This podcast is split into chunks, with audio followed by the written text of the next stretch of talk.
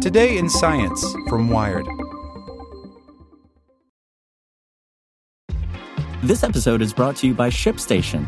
You know, some things take a lot of work, like sending little robots to far off distant planets. And just as that's challenging, so too is running a successful e commerce business, especially when there's so much to do.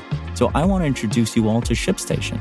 Now, I love using ShipStation because of its easy to use dashboard, which makes managing orders and printing labels a breeze and super smooth. Oh, and the customer service is just out of this world.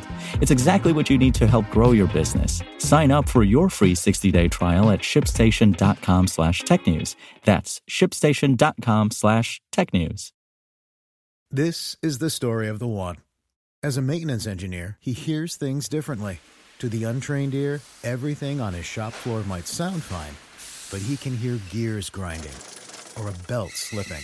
So he steps in to fix the problem at hand before it gets out of hand. And he knows Grainger's got the right product he needs to get the job done, which is music to his ears. Call, clickgranger.com, or just stop by. Grainger, for the ones who get it done. Hey there, this is the spoken edition of Wired.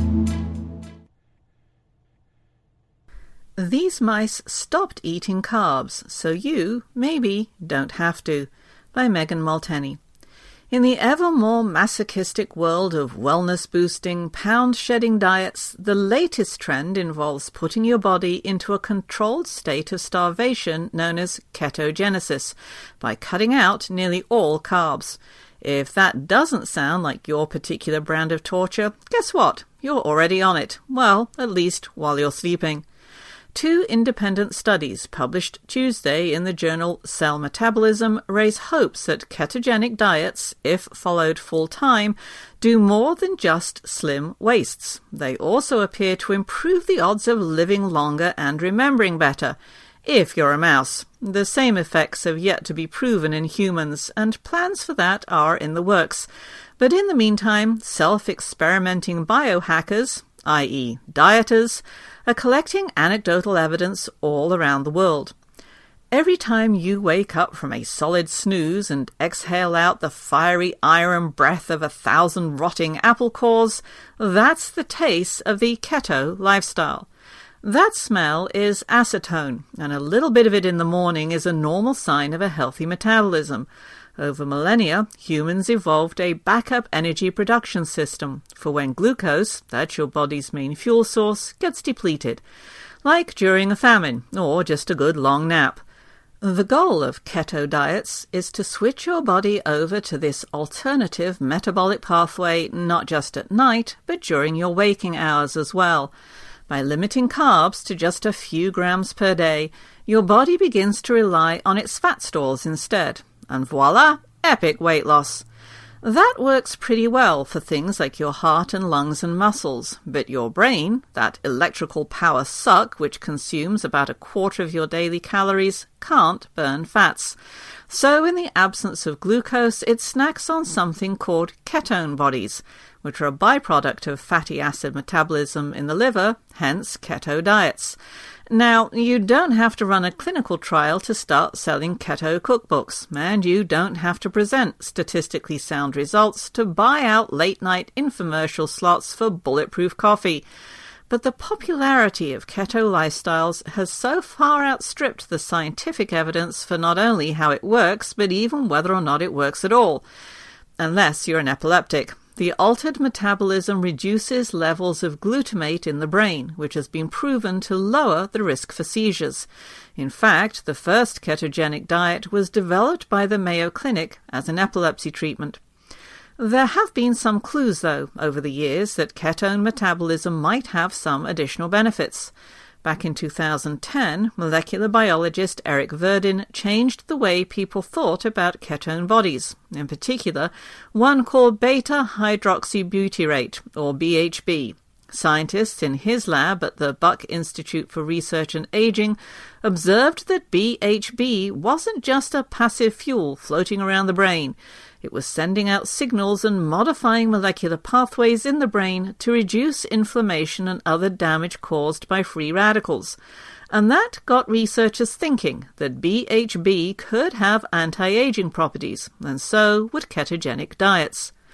So, three years ago, Verdin and other scientists at the Buck and UC Davis began raising young mice, feeding them standard lab chow until they were a year old. For some of them, that was the last time a carb ever crossed their lips. About a third of the mice went on a ketogenic diet, spending the next few years consuming 90% of their calories from fats and the rest from protein supplements. In one of the studies, that steady supply of soybean oil and lard made them live longer by about four months. In the other, the sugar starved mice performed better than their carbed cohort at a variety of maze problems designed to test their memory and ability to recognize new things. We're very excited to see such a profound effect on brain function, says Verdin.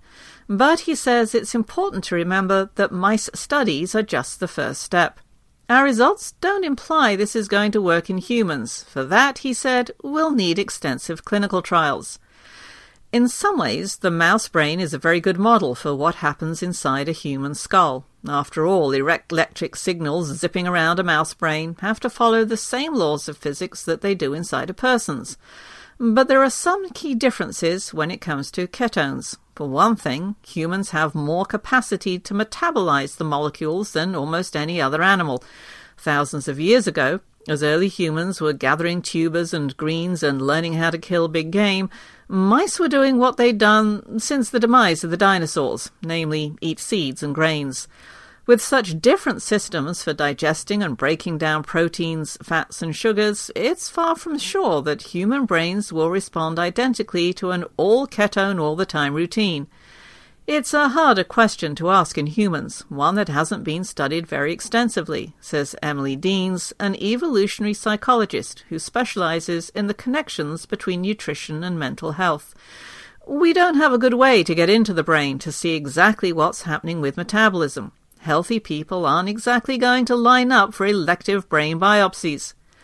Deans says what scientists really need are some well controlled clinical trials to see how ketogenic diets impact people over the long term.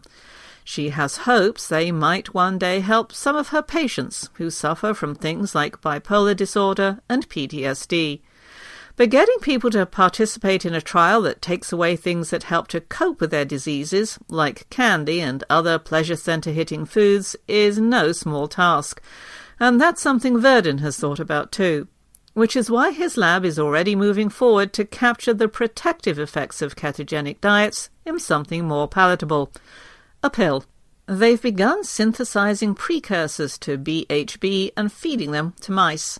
After following the rodents for a few years, they'll look to see if the molecule on its own provides the same protective effects as an all Crisco diet.